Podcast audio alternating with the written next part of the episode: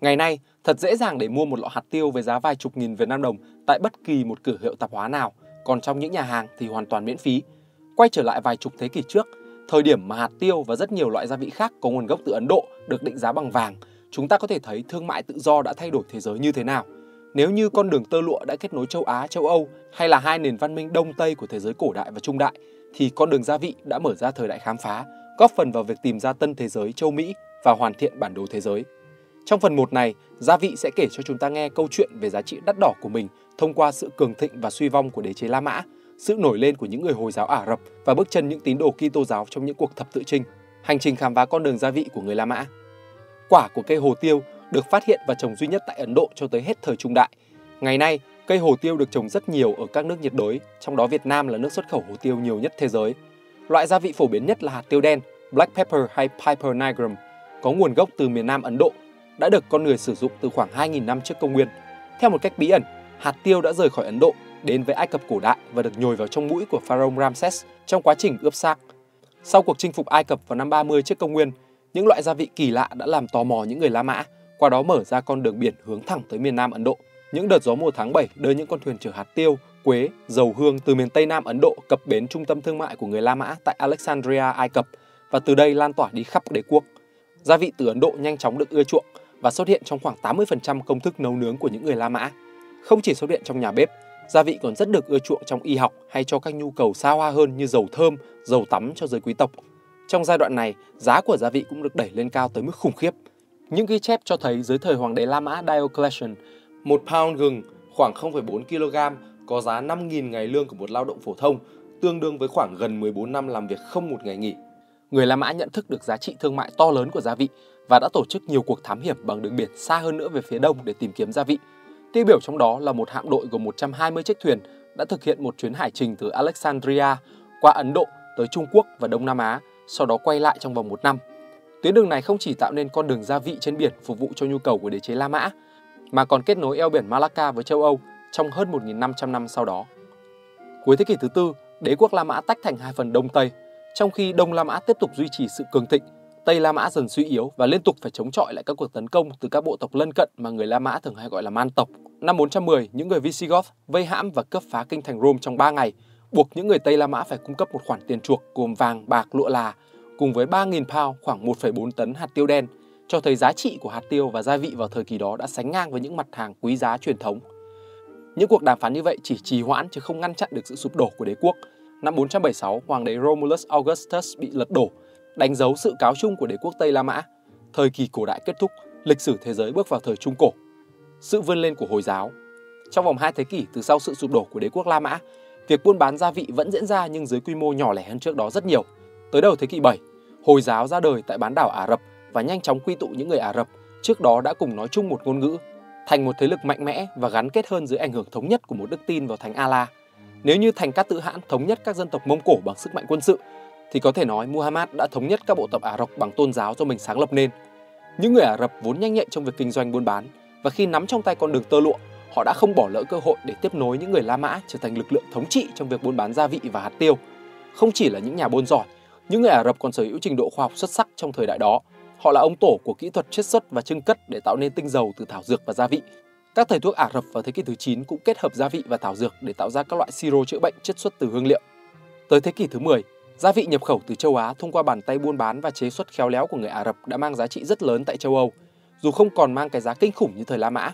Một pound nghệ tây saffron lúc này vẫn có giá ngang với một con ngựa, một pound gừng có giá ngang một con bò, hay hai pound vỏ hạt nhục đậu khấu có thể mua được một con cừu.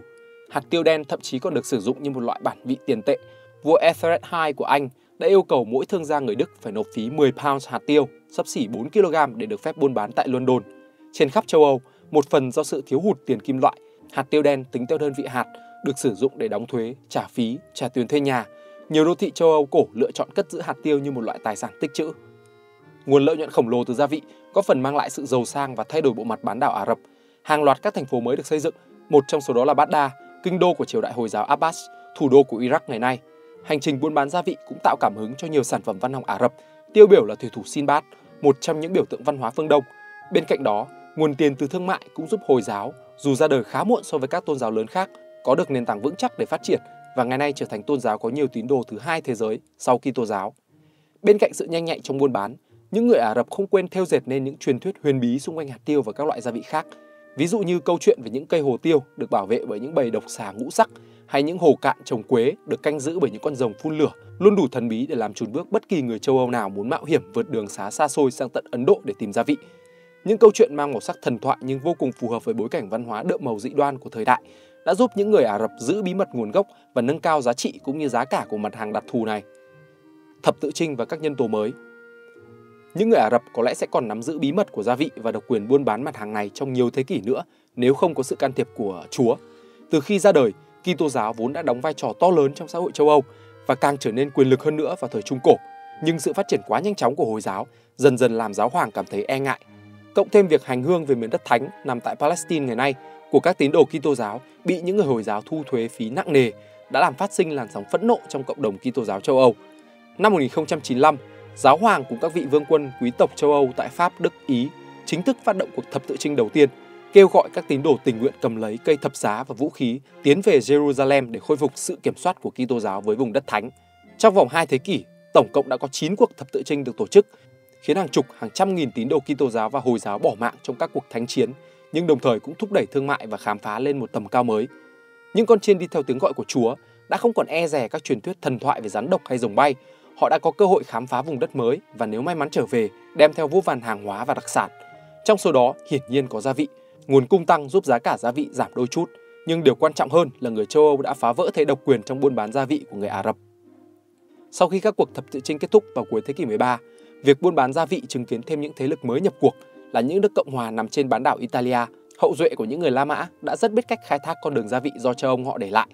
Giành độc lập vào cuối thế kỷ 11 tới thế kỷ 14, Cộng hòa Genova trở thành một trung tâm thương mại nổi bật tại Địa Trung Hải, với hạt tiêu là mặt hàng chủ lực.